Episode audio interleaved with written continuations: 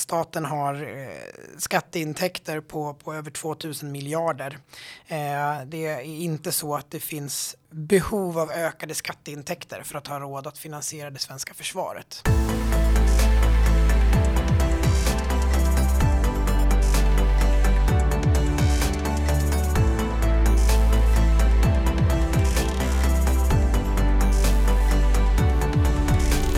Erik Bengtsbo är chefekonom för Skattebetalarnas förening och har tidigare varit med i podcasten för att diskutera budgetpropositionen för 2022.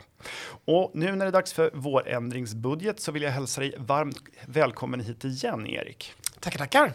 Kul att ha dig här igen.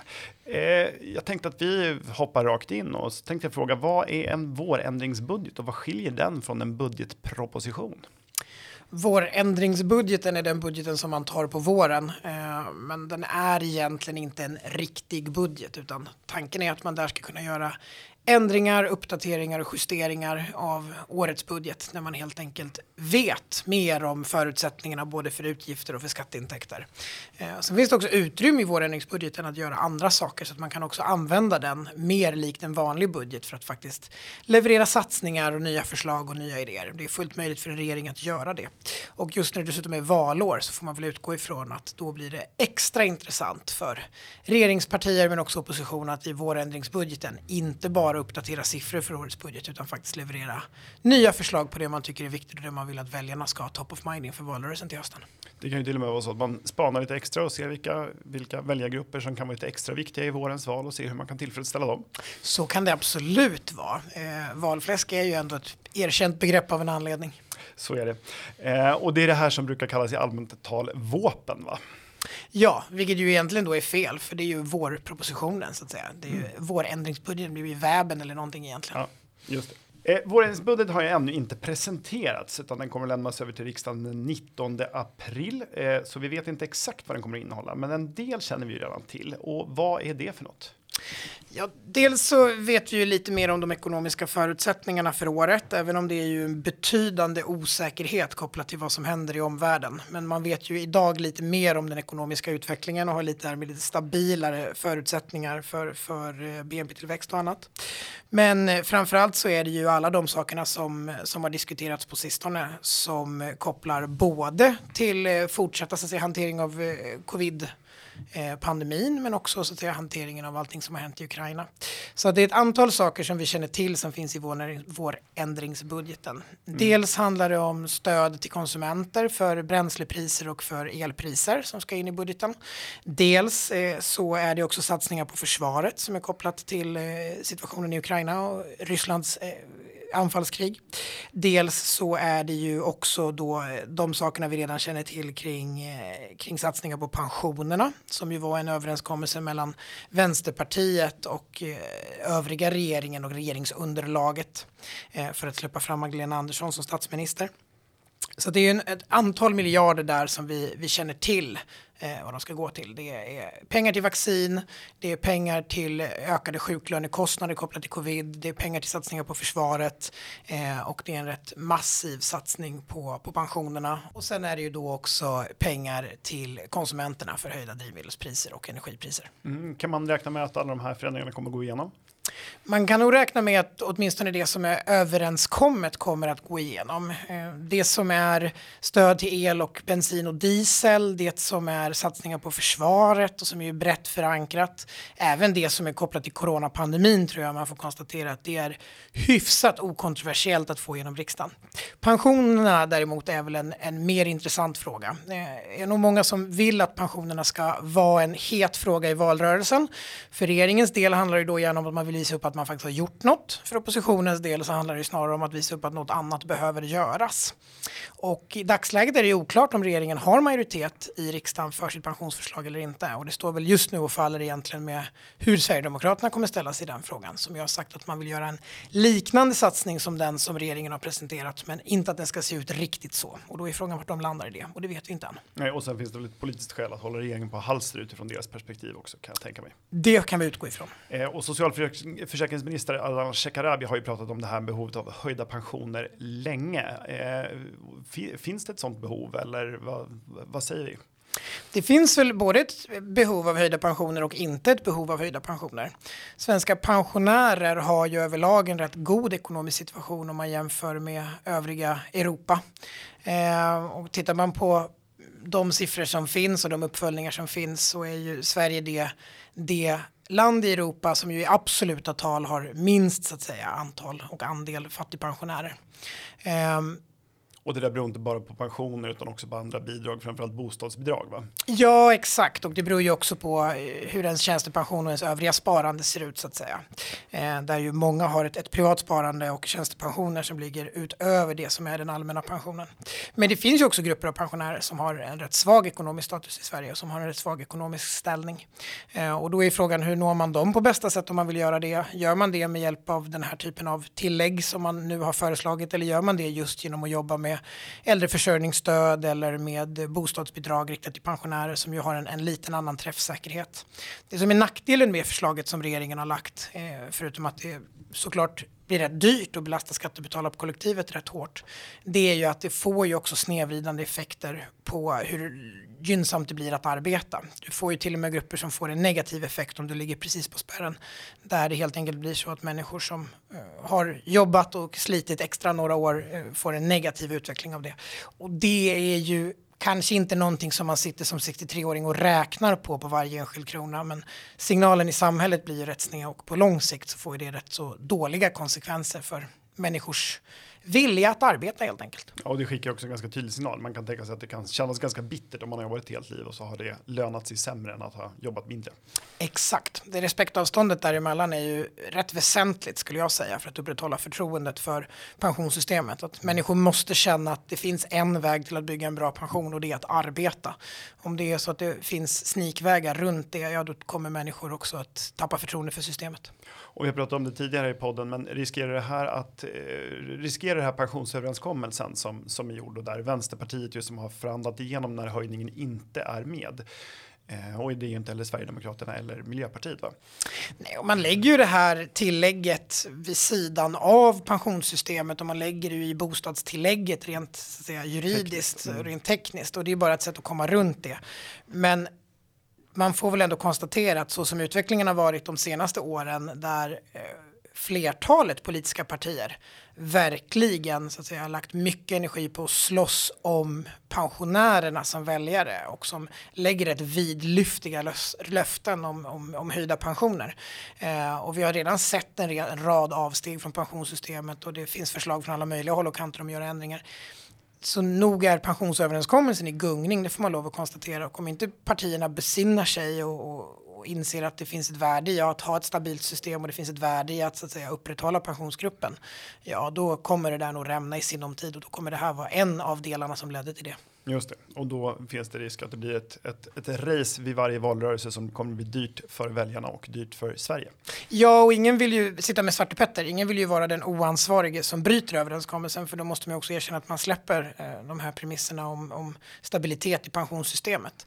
Eh, utan alla vill ju att det är någon annan som ska leda till det. Det är lite grann som chicken racet ut ur januariöverenskommelsen. Ingen ja. ville vara kvar, men ingen ville heller göra slut. Nej. Eh, bistert detta. om vi hoppar tillbaka då till, till vad, vi, eh, vad vi tror och vad vi vet att den här eh, proppen ska innehålla. Eller budgeten ska innehålla. Eh, vad tycker du sammantaget det vi vet? Är det rimliga prioriteringar som görs? Det som ju tar oerhört mycket plats just nu och som kommer att göra det framgent är ju såklart dels fortsatta hanteringar av, av covid-pandemin och också eh, rejäla upprustningar av, av svensk försvarsförmåga. Och det är väl ändå högst rimliga åtgärder att göra tror jag, både ur ett långsiktigt ekonomiskt perspektiv men också ur ett, uh, ur ett väljarperspektiv. Jag tror att det finns en förväntan hos skattebetalarna och väljarna att man faktiskt hanterar de frågorna på ett seriöst sätt. Uh, och det har ju verkligen belysts tydligt under den, den, senaste tiden och den senaste tidens utveckling i vår omvärld. Så det tror jag man får konstatera att det är eh, välbehövliga satsningar. Sen är det oerhört mycket pengar eh, och då gäller det ju att man verkligen är, ansvarig med de pengarna och ser till att de används på ett effektivt sätt och kommer på plats på rätt ställe på rätt sätt. Eh, och då får man ju ha en dialog med Försvarsmakten och andra om hur man, hur man kan göra det för att säkerställa att man får mycket pang för pengarna. När det just försvaret så gäller ju det dessutom bokstavligen talat. Mm. Sen så kommer det ju säkerligen vara så, jag utgår ifrån att regeringen också håller fram till då eh, den 19 eller strax dagarna innan där. eh, Eh, på de sakerna som är kanske mer intressanta ur någon form av valfläskperspektiv, även om man då redan har presenterat pensionstillägget. Men det var ju väntat att det skulle komma eftersom det fanns en överenskommelse med Vänsterpartiet om det. Och det är väl eh, mer tveksamma satsningar om man tittar på eh, vilket budgetutrymme som, som faktiskt finns. kommer vi få en uppdaterad prognos över vilket reformutrymme som finns i samband med att budgeten presenteras, ändringsbudgeten. Och då får man väl se där vad som finns. Men det finns ju ett behov av att mätta mun efter matsäck eh, och helt enkelt inte dra på sig för stora kostnader som man inte har täckning för. Mm. Det, innan vi går vidare, det här reformutrymmet som du nu nämner, det pratas det väldigt ofta om. Vad är det för någonting? Det är helt enkelt så att eh, i Sverige så är det normalfallet ett år så att ekonomin växer snabbare än vad statens kostnader gör. Eh, vilket gör att skatteintäkterna ökar mer än vad statens utgifter gör från ett budgetår till ett annat budgetår. Och det gör att man olika från år till år, men det kan vara allt mellan 5 till 40 miljarder om året eh, har i någon form av reformutrymme som man då kan använda för satsningar förutsatt att man bibehåller skattenivåerna på samma nivå eh, istället för att sänka skatterna då eftersom att man har ökade intäkter. Eh, och då kan man då använda de pengarna utan att behöva göra skatteförändringar. Antingen för att sänka skatten på vissa valda områden eller för att göra satsningar på vissa valda områden. Bra, det var en, ett bra förtydligande. Eh, är det någonting du saknar som vi, som, eller så här, vad skulle du gärna vilja att den här budgeten innehöll som vi kanske tror att ni inte gör? Så nu får vi väl ändå hoppas åtminstone att vi är en bra bit igenom covid-pandemin och att vi börjar komma ut i andra sidan av det här. Eh, och eh, då hamnar vi i en lite knepig situation för att vi, vi har ju en, en ekonomi som i mångt och mycket går på högvarv samtidigt som det gäller att se till att, att företagen orkar och vågar hålla i ut efter pandemin och framförallt då små företag som har rätt, i stor utsträckning rätt ansträngd ekonomi efter eh, covid-pandemin. Man har inte lagrat på så mycket pengar i ladorna utan man har istället så att säga, fått, fått eh, äta på sina reserver. Eh, och det skulle ju behövas eh, både regelförändringar som underlättar för företagande och skattesänkningar som gör att man helt enkelt får chansen att bygga upp en god ekonomisk förmåga och fortsätta utveckla sina företag. Det skulle behövas nu i den tiden där vi är. Eh, för hushållens skull så har ju covid-pandemin eh, betytt jobbiga ekonomiska realiteter för de som har drabbats av arbetslöshet och liknande. Men på det stora hela så har det ju framförallt lett till ett enormt sparande hos svenska folket. Um, och där finns det ju mycket eh, som, som kommer att förändras i takt med att nu inflationen sticker iväg, kostnaderna sticker iväg eh, på, på inte minst då bränsle och energi men även mat och andra saker som ju eh, kommer göra att, att hushållen får en mer ansträngd ekonomi och riskerar till och med att tappa tappa i reallön under det här året. Och då kan det väl vara läge att fundera på vad kan man göra för skattesänkningar som, som åtminstone kontrar det. Antingen genom skattesänkningar på arbete för att se till att folk får mer pengar i plånboken även fast att säga, inflationen är vad den är. Eh, eller möjligtvis då vad man kan göra på skattesidan för att, eh, för att eh, också kämpa emot de väldigt höga eh, prisutvecklingar man har på bränsle, energi och annat som ju till stor del faktiskt är drivet av politiska beslut eh, och inte bara omvärldsfaktorer. Där gör man ju rätt mycket samtidigt så att det är ju tvek hur mycket mer man kan göra. Eh, men eh, vi går in mot högkonjunktur, vi kommer att se stigande räntor eh, samtidigt som osäkerheten är liksom enorm. Eh, man har tagit sig igenom krisen och har rätt mycket pengar i ladorna. Nu borde ju vara ett bra tillfälle att genomföra lite jobbiga strukturreformer. Inte minst för att se till att man får en bättre fungerande arbetsmarknad och bostadsmarknad. Eh, och det kostar ju lite pengar eh, i en övergångsfas. Det är ju det man borde prioritera och som kanske inte riktigt kommer finnas med i budgeten. Det saknas helt enkelt strukturreformer och det har det gjort på ganska, det gjort ganska många år, eller hur? Ja, vi har ju snart ett decennium bakom oss utan större strukturreformer och där vi har genomlidit både ekonomiska och andra kriser utan att riktigt ta tillvara på dem för att genomdriva de reformer som faktiskt behövs. Och i mångt och mycket så vilar vi ju fortfarande på och glider på, på vågen av, av reformer som är gjorda långt mycket tidigare under tidigt 2000-tal och 90-tal. Och det kommer ju inte att vara i all evighet utan svensk BNP-utveckling är ju fin just nu och kommer att vara bra och kommer att leda till liksom en, en, en, en het marknad och en het ekonomi. Men det är ju i mångt och mycket en upphämtningseffekt av coronan eh, och ökad offentlig konsumtion som driver det. Och vi skulle ju behöva eh, reformer som, som stadigvarande höjer svensk tillväxt som underlättar både för, för hushållen att konsumera det man vill konsumera men framförallt också underlättar för exporten att växa mer än vad den gör idag. Mm. Så vi var inne på det, men det här är, så Rysslands anfallskrig här i Ukraina eh, är ju förfärligt och överskuggar med rätta väldigt mycket annat som, som händer. Eh, men det finns en del skattefrågor som ändå aktualiseras med det här utan att ta bort allvaret från det här kriget. Och, eh, man ser att både hushåll och företag plågas av höga priser på el och på drivmedel och det leder också till högre priser på eh, transporter och på, på eh, vad heter det, livsmedel och sådär. Så det här, kommer, det här slår hårt mot, mot eh, vanliga svenskar och svenska företag. Eh, och det här beror ju delvis på kriget, men det finns också en stark skattekomponent i det här. Eh, Karl-Petter Thorwaldsson som är näringsminister nämnde de här höga drivmedelspriserna som Putinpriser när han intervjuades i Rapport nyligen. Eh, det här är ju missvisande, men kan du förklara varför? Ja, eh, man kan väl förstå vad, vad, regeringen har för vilja med att, att framea det på det sättet. Det låter det, som klassiskt spinn. Ja, det är åtminstone delvis spinn. Det är absolut så att, att bränslepriserna och prisläget överlag, inte bara på bränsle, drivs upp av eh, av Rysslands anfallskrig mot Ukraina så är det absolut. Eh, det kommer leda till högre priser av många råvaror, det leder till högre priser av bränsle. Eh, mycket av det där är dessutom på sikt korskopplat för att du behöver vissa kemikalier och råvaror och du behöver bränsle för att genomföra vissa industriprocesser och annat som gör att det, det, det korrelerar med varandra så priserna kommer gå upp rätt på det där. Eh, och det har absolut påverkat de, de, eh, de svenska drivmedelspriserna och, och energipriserna. Men Sverige hade ju redan före eh, februari och före kriget eh, de högsta diesel och bensinpriserna i EU. Eh, och trots att man nu då genomför ganska radikala förändringar och sänker skatten i två olika omgångar. Dels då med budgeten som togs i höstas och sen så då ytterligare skärpningar av det nu och man diskuterar ju då ytterligare en tredje bensinskattesänkning för att få, få ner priset ännu mer.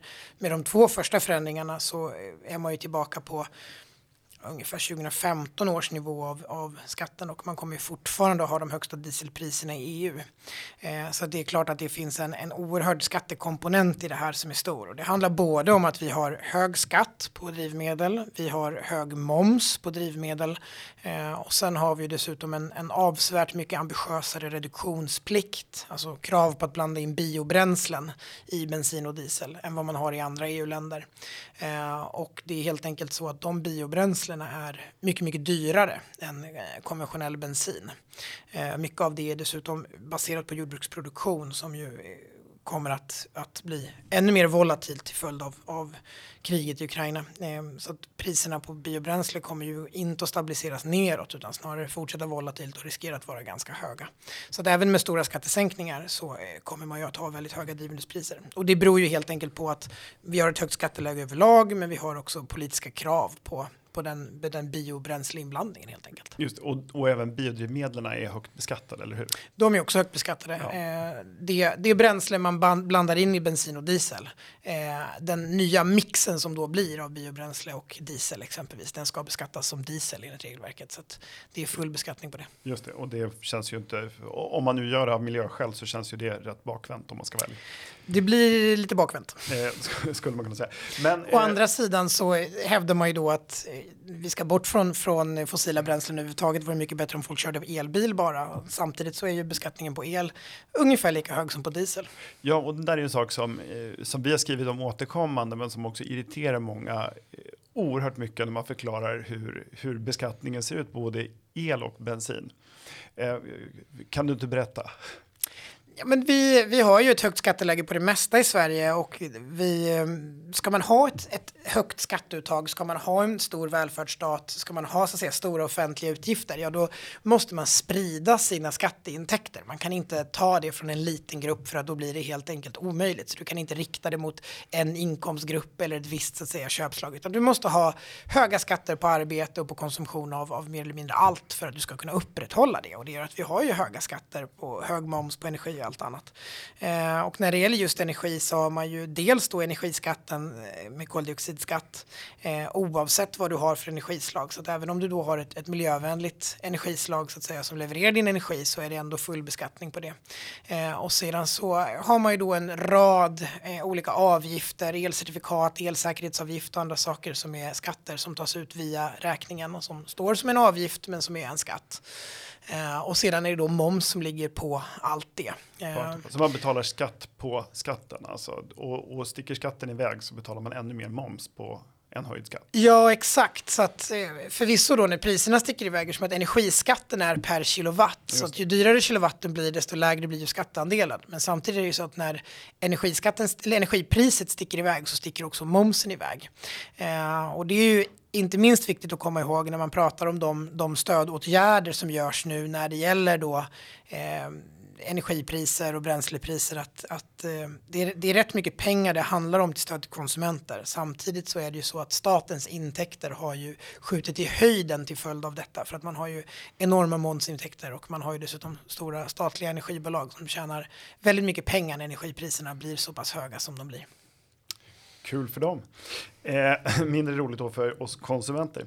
Eh, om vi då lämnar bränsle och energiskatter så, eh, och kommer tillbaka lite till de här försvarsbesluten så eh, kom ju försvarsberedningen eh, överens om i mitten av mars om att ytterligare medel ska tillföras försvaret. Men de här pengarna ska inte hamna i vårändringsbudget nu utan i en extra ändringsbudget. Vad innebär det och varför hamnar de inte i den här vårändringsbudgeten?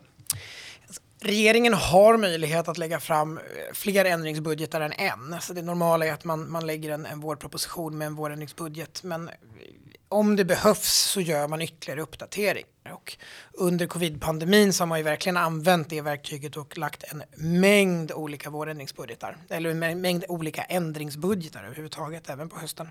Eh, och man har väl helt enkelt landat i att när det gäller just de här försvarsutgifterna så eh, vill man väl hantera dem separat. För man vill garantera att de går igenom och man vill kanske undvika politisk diskussion kring dem. Eh, men också att de kanske behöver beredas på ett sådant sätt att det blir svårt att hinna få med dem på ett bra sätt i den vårändringsbudget som ligger. Eh, nu är ju alla politiska partier överens mer eller mindre om de ändringarna och de satsningarna just i försvaret. Så det kommer att vara högst okontroversiellt att få igenom den ändringsbudgeten så att den kan man ju ta separat om man önskar. Mm. Och de här ökade anslagen till försvaret så har man ju diskuterat lite hur de ska finansieras och eh, finansminister Mikael Damberg föreslog en beredskapsskatt eller och andra har pratat om en om värnskatt att den ska återinföras. Eh, det är möjligen en ledande fråga, särskilt då som jag tidigare i veckan skrev en debattartikel på det här ämnet i Svenska Dagbladet. Men, men behövs en sån här beredskapsskatt? Nej, det behövs självfallet inte. Staten har eh, skatteintäkter på, på över 2000 miljarder. Eh, det är inte så att det finns behov av ökade skatteintäkter för att ha råd att finansiera det svenska försvaret. Utan den utbyggnad som, som eh, krävs den kan man göra både genom att använda det reformutrymme som finns och genom att då faktiskt omprioritera de resurser man också har om man skulle önska det. Um, det är ju ett bra tillfälle för politiker att använda att när man väl behöver göra den typen av omstruktureringar som att exempelvis bygga upp försvarsförmågan eller göra stora andra reformer att faktiskt också se över vilka reformer skulle man behöva göra på utgiftssidan för att faktiskt sänka kostnader på ställen där de har skenat eller där de är omotiverade. Annars är det lätt hänt att kostnader bara får ligga och rulla på eftersom att ingen riktigt orkar bry sig. Så det hade väl varit bra om man faktiskt finansierade inom detsamma. Men eh, snarare blir väl det aktuella att man använder så mycket som möjligt av, av reformutrymme utrymmet för att göra den typen av satsningar. Att det är ju någonting som också behöver byggas upp över tid. Men det finns ju en politisk logik i att om alla är överens om att det ska genomföras en satsning, då är den lite grann så att säga borttagen ur bordet för väljarna. Och då vill man ju använda reformutrymmet och andra ekonomiska utrymmen till att göra andra löften. Så det kommer nog finnas en vilja från många partier att hitta så att säga, ställen där man kan stoppa undan de pengarna för att man istället ska kunna använda reformutrymmet för satsningar på välfärden eller satsningar på bidrag eller satsningar på sänkta skatter. Ehm, Medan det, det rimliga kanske är att man, man tittar både på utgiftssidan och på, på reformutrymmet när man funderar på vilka satsningar som behöver göras. Mm. Eh, jag oroar mig alltid, och särskilt när det råder stor politisk konsensus och jag har ingenting emot att försvaret får mer pengar. Men eh, när man då ska tillföra en offentlig verksamhet som dessutom inte bara är svår utan i, mitt, i min värld i alla fall omöjlig att konkurrensutsätta finns det inte en väldigt stor risk att, att det kommer att gå åt en väldig massa pengar som kanske inte kontrolleras till 100% när man gör den här typen av stora satsningar på, på ett område. Jo, den risken finns ju alltid, så är det självfallet. Eh, och den risken blir ju också eh, såklart accentuerad och förhöjd när politikerna tävlar om vem som kan kasta mest pengar på ett anslagsområde snarare än att man faktiskt funderar på vad de pengarna ska användas till.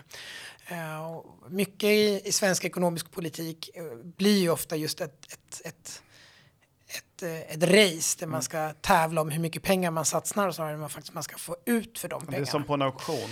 Ja, det är någon som hela tiden höjer med, med x antal miljarder. Exakt. Eh, men man, man, eh, man får ju hoppas att Försvarsmakten har förmågan att hålla i och göra en ordentlig analys av vad, vad behöver man för att kunna bygga upp sin förmåga? Vad, eh, vilken tidsram behöver man för att klara av att göra det på ett sätt så att det blir seriöst, så att det inte blir ett svart hål. Det mm. finns ju historier, tider av, av tider genom svensk historia då vissa anslag kanske har varit lite omotiverade eller åtminstone svåra att följa upp. Mm, mm. Ja, och satsningar som, som ju inte har varit helt rimliga eh, ens från Försvarsmaktens sida där pengar används till system som sedan har skrotats fort eller så. Eh, nå, vi får väl hålla ett öga på detta och inte minst då genom Slöso. När vi nu är inne på aktuella politiska frågor så är det en sak som fångade mitt öga här för ett tag sedan och det var när eh, Eva Nordström, en utredare, överlämnade en utredning till bostadsminister Johan Danielsson där det föreslås att förstagångsköpare ska erbjudas något som kallas för startlån Eh, och det skulle innebära att bolåneaktörer får lämna lån på upp till 95% av bostadens värde till förstagångsköpare. Och den statliga garantin ger ett konsumentskydd som innebär att förstagångsköparen ska kunna låna 10 procentenheter mer än vad bolånetaket idag medger. Eh, det här eh, har ett eh, maxtak på 250 000 för en person och om man är två då förstagångsköpare som köper tillsammans så är det max en halv miljon. och detsamma gäller då om man är förstagångsköpare Eh, men, och ensamstående men är förälder med vårdnad om barn. Är det här ett klokt och bra förslag?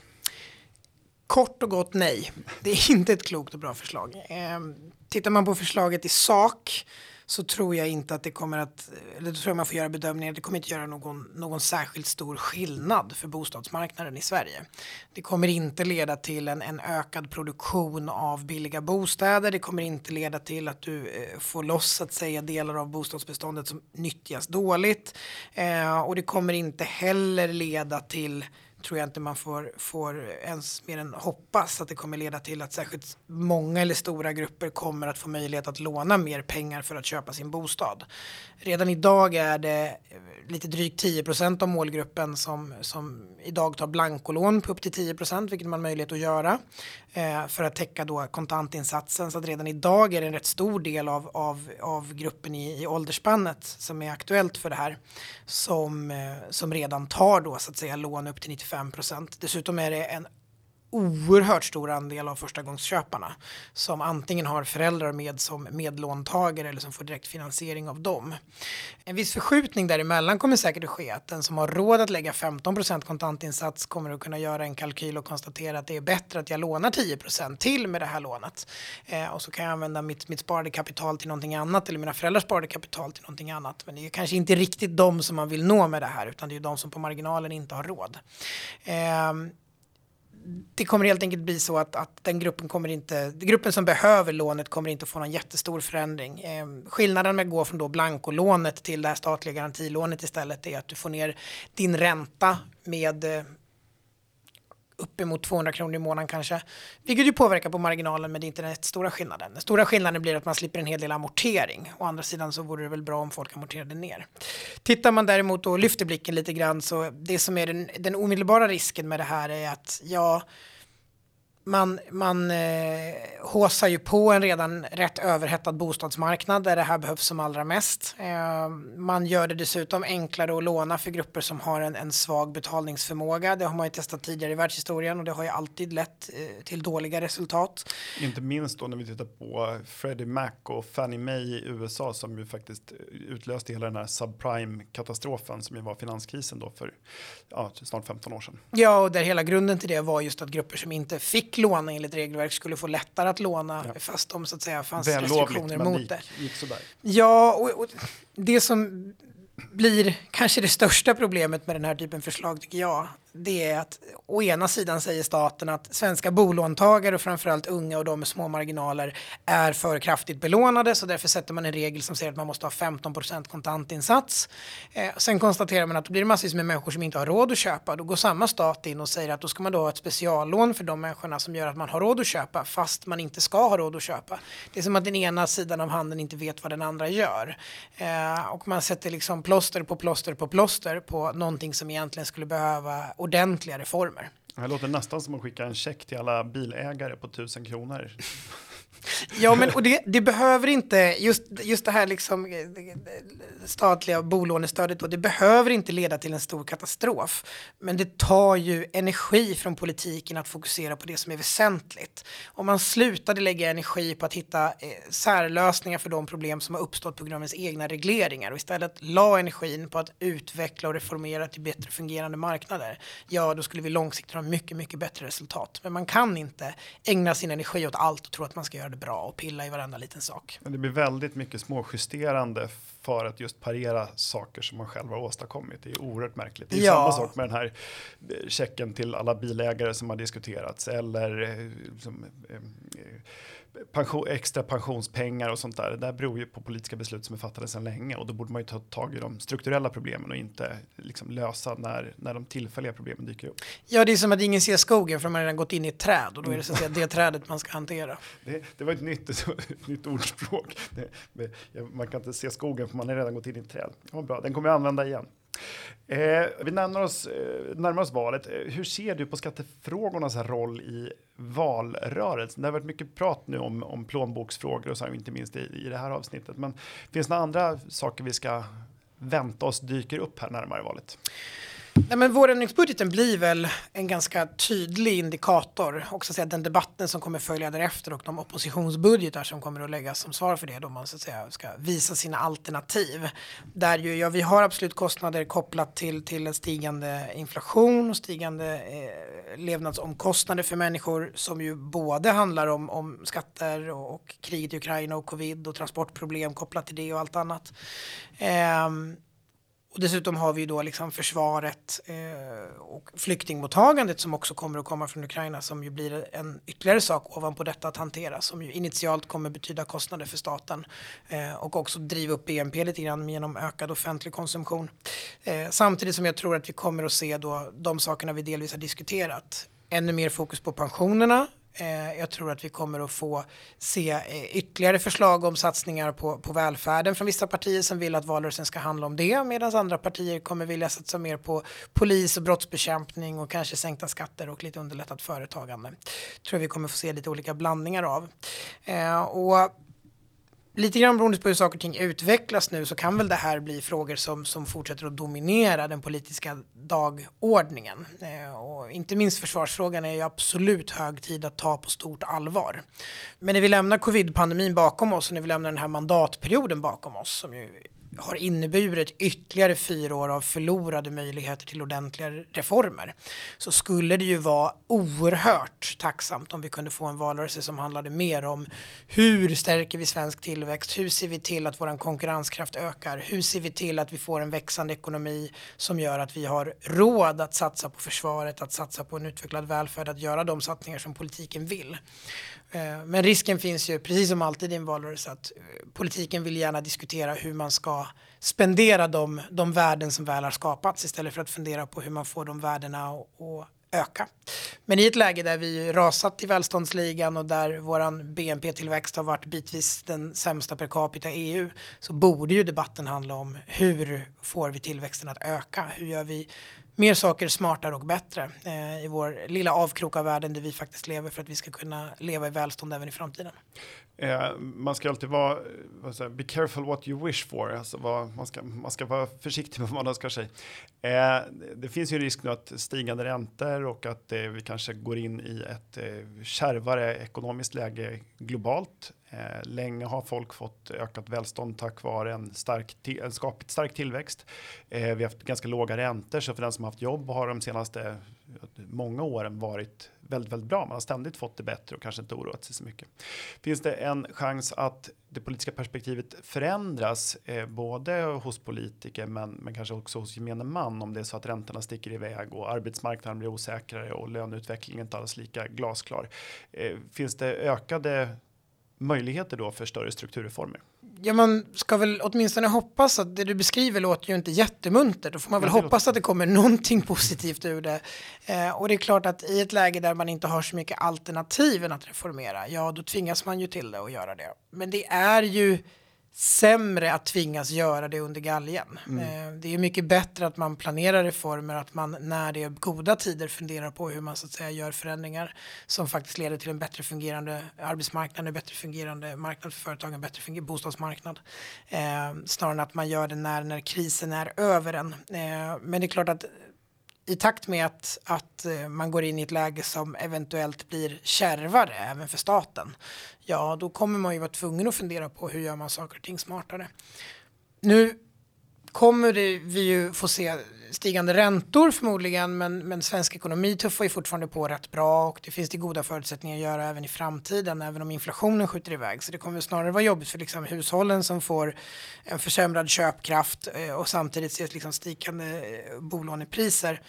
Eh, som gör att det blir, blir jobbigt och kämpigt. Det driver ju inte riktigt på liksom ett reformbehov för staten och för offentlig sektor. Utan det som väl snarare kommer att bli nästa kris som kommer tvinga offentlig sektor att verkligen reformeras så är det ju den utvecklingen vi har av, av kraven på välfärdstjänster, en stigande ålder på vår befolkning, allt fler äldre, samtidigt som det finns inte en jättestor arbetskraft att ta av.